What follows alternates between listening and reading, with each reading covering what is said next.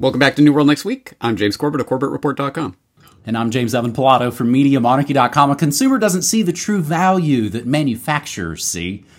We've got that story, plus off grid appliances. But first, Brazil and Argentina to start preparations for a common currency. We get this paywalled and archived from the Financial Times. Brazil and Argentina will this week announce that they're starting preparatory work on a common currency in a move which could eventually create the world's second largest currency bloc. South America's two biggest countries will discuss the plan in a summit at Buenos Aires this week and will invite other Latin American nations to join. The initial focus will be on how a new currency, which Brazil already suggests should be called the SUR for South, could boost regional trade and reduce reliance on the US dollar, officials told the Financial Times. It would at first run, run in parallel with the Brazilian real and the Argentine peso.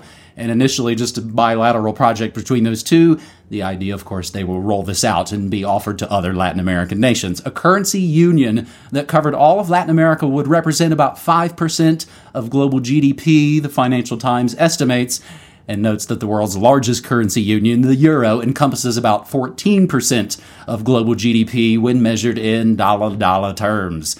The project is, of course, likely to take many, many years to come to fruition. Massa noted that it took Europe 35 years to sneak around and finally get the euro created. An official announcement is expected during Brazilian President Da Silva's visit to Argentina, that starts, I believe, this coming night. James, the veteran leftist, first foreign trip since taking power on January 1st. I do like that the Financial Times notes that he was taking power because wouldn't maybe conspiracy realists say that it's weird that this leftist seems to steal an election and then immediately says, let's change the money system, James? Yeah, it seems interesting, doesn't it? In fact, it seems perfectly expected.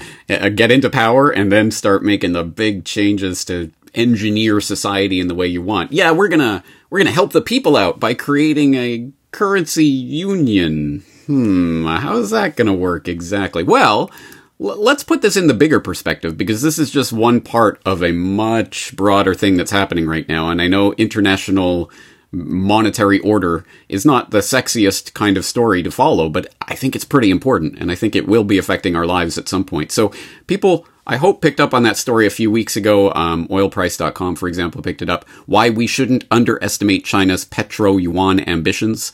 That was talking about Credit Suisse's uh, Zoltan Pozsar, who wrote a an analysis about China and the petro yuan and OPEC plus and how this is playing out into a vast de-dollarization of the international oil markets or could play out in that way or is starting to play out.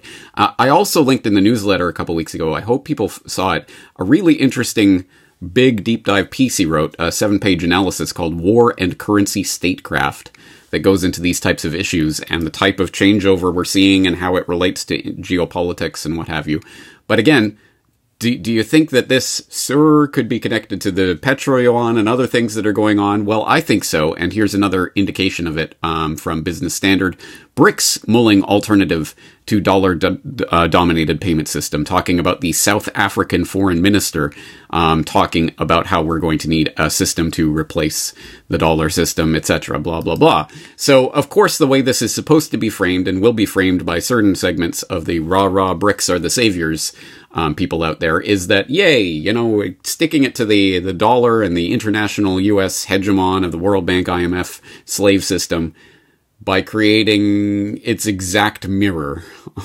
and I, for one, do not think this is the way forward. I think that this is the creation of exactly in the same way. In fact, the more you look at it, the more ridiculous and out in the open it is. But exactly. So let's create the SUR, which is just the South American equivalent of the euro. And we all know how well that works out for the European Union and what that means for the individual sovereignty of all those states, right? And uh, just in the exact same way that you know, anti New World Order Putin created, helped create the Eurasian Economic Union, which was literally formulated and modeled on the European Union. Or the way the BRICS Development Bank has all of the IMF World Bank insiders sitting on its in its upper echelons, or the way that uh, China created a SWIFT alternative that uses Swift and all of these. I mean, it's just, it's so blatant that they are just creating another part of the same global structure. And I think this is something that's hard for people to wrap their minds around is that the way globalism will really function is not, it's I don't think the real threat is the one global government over everything with the one dictator over the world. That's too obvious a system. That's the old style of um, ruling over the peasants, and you you see the king in the castle on the hill. You know you got to go behead the king if you want things to change. Uh, I don't think they want that kind of system. No, it's going to be a 1984ish Euro- Eurasia, East Asia, Oceania system with these different regional blocks that are warring against each other, and bombs start dropping, and you don't know if they're well, we're being told it's Eurasia, but actually it's probably our own government. Who knows what's happening? That's the system of control. So what's the real alternative here? To create other regional u- currency unions to defeat the other currency union? No, this is not what it is about. So people who want to know what how to really resist this agenda, I will refer them back to an article I wrote years and years ago called How to Really Defeat Globalism, which talks about precisely this type of trap that we fall into by trying to defeat these global institutions by creating competing global institutions. That's not the way forward. So anyway, I think this is part of a really big plan that's unfolding right now. And however it really does start to unfold, I think we're going to see some incredible shifts in the monetary order in the next several years. And as Zoltan Pozsar and others have talked about, that doesn't come without major geopolitical shakeups as well, including war. James, I've got a technology analogy for this. We often see here in the States our congressional wannabe leaders saying, oh, this Chinese technology, TikTok and Huawei, and these things are bad. We're going to ban it. Don't use their technology use our slave track and trace technology, which has all the same structures. They might not be utilizing the social credit systems yet, but the idea that the two bits of widgets are, are somehow inherently different is, again, laughable on its face. Interesting too. I mean, these are kind of like the you know the traps. I think they set they trademark kind of set all these traps for us. We were talking about this in, in my community this morning. There's this whole ongoing thing. And again, it's it's fun to speculate and, and theorize. The dude who dropped at Monday Night Football a couple of weeks ago, Damar Hamlin, he's now returned. Or at least some guy dressed up like him. No one's seen his face. They keep kind of shuffling him around. Oh, look, there he goes. It seems really weird because it makes us all go, ah, he's probably dead and they're lying about it, or they've got a double, or they're still working out their clone. Who knows? But the more we all pile on for this, the more it's going to be easy for them to go, hey, here's Damar Hamlin. You're all insane because you said all this stuff. It's a lot of, it's what I call, it's a lot of schmuck bait. It's a lot of traps and tricks for the phony left to get the phony right and vice versa. So, a lot to a lot to think about there, James, as we just get rolling here on New World Next Week, episode 508, our second story, another really interesting one. James, we were just saying before we started to roll. Generally kind of have a geopolitical story, a control grid, climate, global kind of story, and then of course your third story. Who knows what it'll be. Appliance makers sad that 50% of customers won't connect smart appliances. This from Ars Technica. Appliance makers like Whirlpool and LG just can't understand. They added Wi Fi antennas to their latest dishwashers and ovens and refrigerators and built apps for them too, yet only 50% or fewer of their owners have connected them. What gives? The issue, according to manufacturers, quoted in a Wall Street Journal article, is that con- customers just don't know all the things that a manufacturer could do if users connect the device that spins their clothes or keeps their food cold. Things like providing manufacturers with the data and insights about how customers are using their products and allowing companies to send over the air updates and sell relevant replacement parts and subscription services. The challenge is that a customer consumer doesn't see the true value that manufacturers see in terms of how that data can help them in the long run, so they don't really care for spending time to just connect it. Henry Kim, US Director of LG's Smart Device Division Think, with a Q, told the Wall Street Journal, LG said that fewer than half of its smart appliances, which represent 80 to 90% of its sold appliances, stay connected to the internet. Again, you got to know that we're in some future hilarious world. Your appliances aren't connected to the internet. Whirlpool reported that more than half are connected. Wi Fi connected smart appliances might be connected when they're first set up, first turned on, but a new ISP, new router, new Wi Fi, any of those things could kind of knock it offline. And a smart oven is likely to be way down the list of things that, oh man, I got to connect that back up. That means companies like Whirlpool are missing out on service revenue, which is increasingly crucial to manufacturers facing rising input costs, declining replacement purchases, and hungry, hungry hippo shareholders. While the manufacturers blame technical constraints, some customers may simply not want to provide companies with vague privacy policies or bad histories with security access to their networks. Smart home or Internet of Things or IoT devices are too often built with an acquire, upload, whatever mindset. I hadn't heard about this, James. Take the test models from iRobot and Roomba up for potential acquisition by Amazon, Huawei, Twitch, Goodreads, CIA contractor, Washington Post that uploaded images of someone on the toilet to the clouds.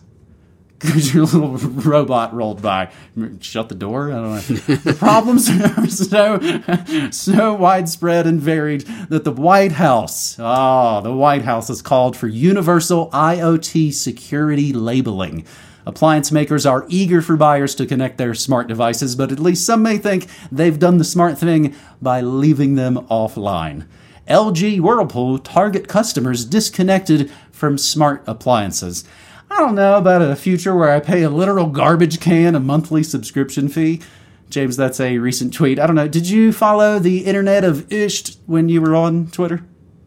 I don't remember, but I, I know of uh, that account. Yeah, yeah, and uh, that's uh, yeah. The proper way to spell that is absolutely an apt description for the way that we are heading in this dystopian nightmare world, in which you're iRoomba, whatever uh, house cleaning robot thingy will take pictures of you on the toilet and upload it to the cloud. I think I'm glad that at least this Ars Technica article does put the emphasis in the right place. Um, for example, I like uh, the line where they say Whirlpool acquired recipe management app Yummly in 2017, and its customers can sync a Yummly Pro subscription to a smart oven so that it follows the recipe's instructions brackets, which must apparently sometimes go beyond heat to this level. Because yes, exactly. What is the what is really the point of this? Obviously, they're trying to appeal and sell the sizzle of, hey guys, this is it, you're lazy. Well, if we got something for you, it'll just automatically do whatever you want. But realistically, honestly, it was probably more hassle to set up the Yummly Pro subscription app and get it all working and then program in what you're pro- doing instead of just putting it to like 350 degrees start, you know? It's so, it's nonsense. So what is, what is this really about? Of course it's not about convenience, saving you 1.7 milliseconds. No, it's about a much deeper agenda. What agenda? Hmm. Oh, I don't know. How about, let's go back to Wired.com from 2012. CIA chief We'll spy on you through your dishwasher.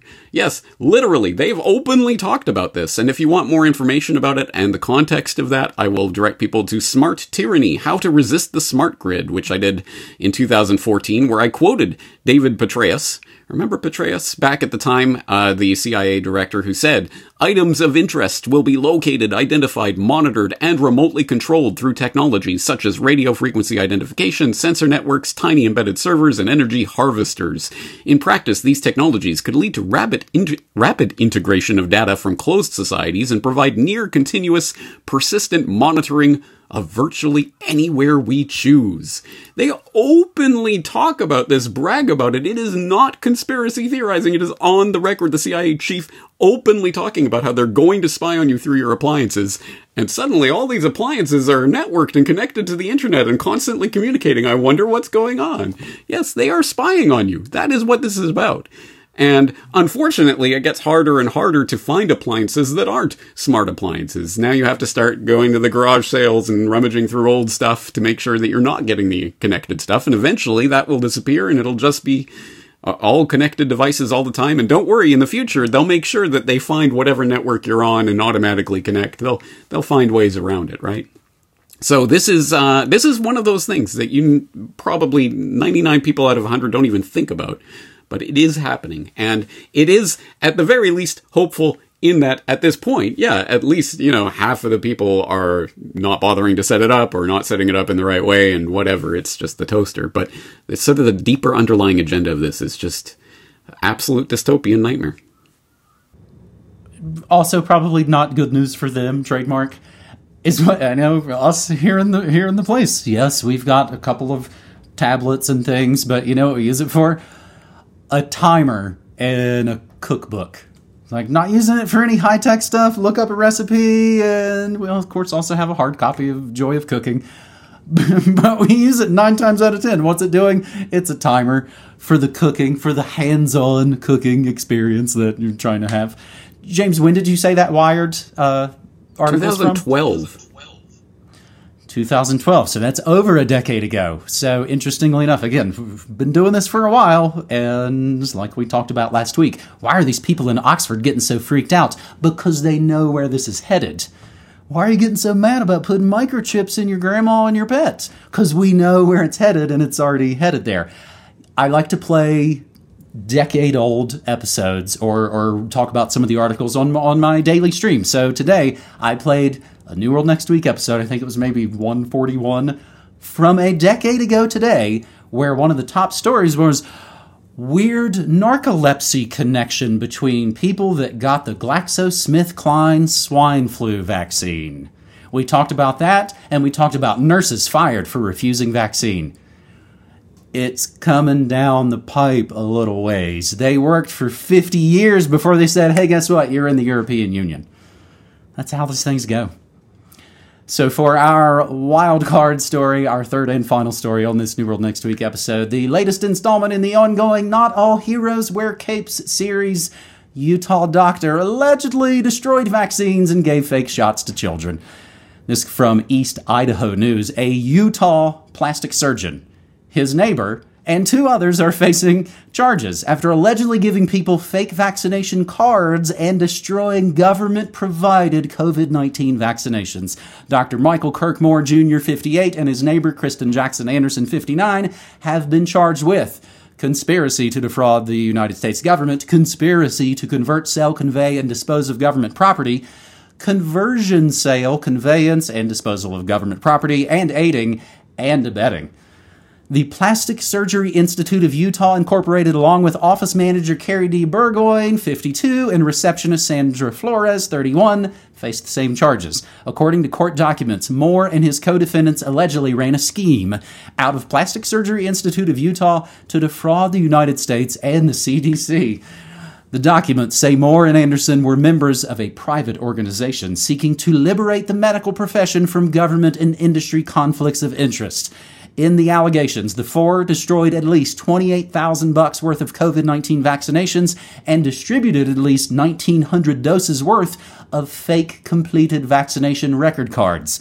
The court documents allege the fake cards were sold either for direct cash payments of 50 bucks per person per occurrence or required donations to a specified charitable organization. That's probably what got you in trouble. The court documents estimate the fake vaccination cards have a total value of nearly ninety-seven thousand dollars. Ninety-seven thousand bucks. This we're going to go to major operations over this. Moore and his co-defendants also allegedly gave children saline shots at the request of their parents, so the children would think they're receiving a COVID vaccine. Because remember, your parents are all weird and old-fashioned. They don't even want to get the chip by allegedly falsify, falsifying vaccine cards and administering saline shots to children instead of COVID 19 vaccines. Not only did this provider endanger the health and well being of a vulnerable population, but also undermined public trust and the integrity of federal health care programs, said Special Agent in Charge with the Department of Health and Human Services, Office of the Inspector General Kurt L. Mueller. The defendants are scheduled for their initial appearance in court tomorrow, 2 p.m. Mountain Time. So, James, uh, the previous installments of the Not All Capes series featured in the last six months here on the show. Vermont town employee quietly lowered fluoride levels in water for years from last October, and much more recently, anti vaxxer nurse who injected up to 8,600 elderly patients with salt water instead of COVID vaccine walks free from court in Germany. James, and these are the ones they found out about. Yes, exactly. That's an important point because uh, when we're taking in these news stories that are obviously being reported by these news organizations when an event occurs, like an arrest, then there's a sort of inbuilt bias into that, that we only ever see it when someone gets arrested for it or whatever. And unfortunately, then the data starts to accumulate, and we might, from that biased perspective, think, oh, you see? Every time it happens, they get caught and they get arrested and, but no, no, no. How many times has this happened that we don't know about? Many, many, many, many times. Who knows how many times? That's the point of this. So don't don't get caught up in that sort of the, the bias of well we only see it when they get arrested well of course because we're not seeing it when they don't get arrested so um, yes I, I, I, think as we've talked about before with vermont water and other stories uh, again I, I think this is probably more common than people might like to believe and is an it's how things work in reality because uh, central top-down authoritarian controllers may institute whatever system that they want and believe that it is being followed to the letter but it usually isn't. And there are always loopholes and workarounds and backdoors and people doing under the table deals Unless and until they are all replaced by robots. So, at least for the moment. and even then, the people programming the robots can pro- program in some black market robots, right? Anyway, there are always ways around the system, and we should keep that in mind. And so, yeah, um, this is part of how it operates, and this is part of resistance. So, I'm glad to see it happening. The thing that really strikes me in this article, though, is yeah, the parents with their children. And I'm sitting here as a father uh, you know, like I could imagine, yeah, if my children are like, I want the shot or something, you know, yeah, you give them the saline shot, y- you deceive them into thinking they've gotten the real shot, but at some point you have to let them know, right? And how does that, you see, where's the real win in this? The real win would be if the children understand why they shouldn't be getting the shot. Uh, you know, it's a, there's a whole big issue here. But anyway, at any rate, this option exists for people who don't know about it, and you have to put feelers out and you have to be careful because the long arm of the law doesn't like it when you do these types of things, but they do happen. It is a form of resistance. It's obviously not the solution to the problems that are happening, but it may be a way out of a particular jam that certain people are in at certain times in their life. Anyway, just good to know that this happens and that we are not seeing the vast majority of this iceberg. Mm-hmm. I mean, parents lie to their kids about Santa Claus. Yeah but you don't keep that lie going forever. And maybe much like possibly this situation, there might be something in the kid as they start to get a little like, you know what? I think maybe that's not exactly the truth. I love, man, I love to think some of my favorite rock stars that haven't openly capitulated to all this. I'd love to think that Morrissey isn't jabbed. I'd love to think that Morrissey could probably get a fake Vax card if he wanted to. But I don't know. No way to know. Who knows? Whatever. Ha. DVDs, USBs, and more are available. And now, yes, segue to the pitch at the end. DVDs, USBs, and more are available at newworldnextweek.com and more being worked on behind the scenes all the time. I stream news, music, memes, and more 40 plus hours a week, and I have been Media Monarchy since September 11th, 2005. James, I started with a blog spot, you know, for, from Google. My first post, September 11th, 2005, I, my initial idea, I didn't exactly know what I was going to do with Media Monarchy. My initial idea was putting up posts with music related things to sort of talk about conspiracy related topics. So my first post at mediamonarchy.blogspot.com, which you can still find at Media Monarchy, electronic behavior control system. And it was a track by an electronic group called Emergency Broadcast Network. They used lots of samples and kind of culture jamming. U2 took them out on tour when they were doing the whole, you know, Zoo TV kind of culture jam thing. We Will Rock You with George Bush. People might remember. Really interesting, really interesting stuff. It's just, yeah, James, we've been been doing this a while. I'm I'm still working on my my anger management issues of just of dealing and coping with all of this crap. You, you know what I'm thinking? Actually, I think we need to patent that. I think that we should call that the New World Next Week sigh. After the third story and the and anyway, because it, every episode seems to end up that way. well, and I mean, so maybe the positive thing, and you know, back on old episodes, you know, back in the aughts when we were doing this, when conspiracy was not as popular as it sort of is today, there was very much an um, imploring you out there spread this, read mm. this, talk about mm. it, continue the research. We can't do all this stuff ourselves. Mm maybe we need to get back doing that a little more. Yeah. Yeah, absolutely. We need help. All everyone, all hands on deck. Mm-hmm. More so now than maybe back in the aughts. You know what I mean? I That's mean, true. Oh, it's it's That's crazy. true. I yeah. didn't I say I maybe said last week or I said on the air on, on my own shows, it is nicer in some ways when these giant events happen. I don't feel like I did back in 2005. Like, oh my God, I've got to capture and save everything because it's only the handful of us people doing this. Now I can kind of sit back and be like, man, there are people sourcing and collating way more information than I ever could have done then, and certainly more than I could ever do now. So, huge love and thanks to all those, again, unknown millions of people who we don't know who you are. Absolutely. You're just out there doing it and monkey wrenching the New World Order. That's it. And it's because of the work of people like yourself calling out and waking people up that there there are now many more people that and you know it and I know it and we see it. There are many, many, many more people aware of and talking about these things than back 15 years ago. So let's keep doing it. James, that is New World Next Week, episode 508. I Awesome. thank you. Thank you, buddy, and uh, see you again next week. Yep. Cheers. Take care.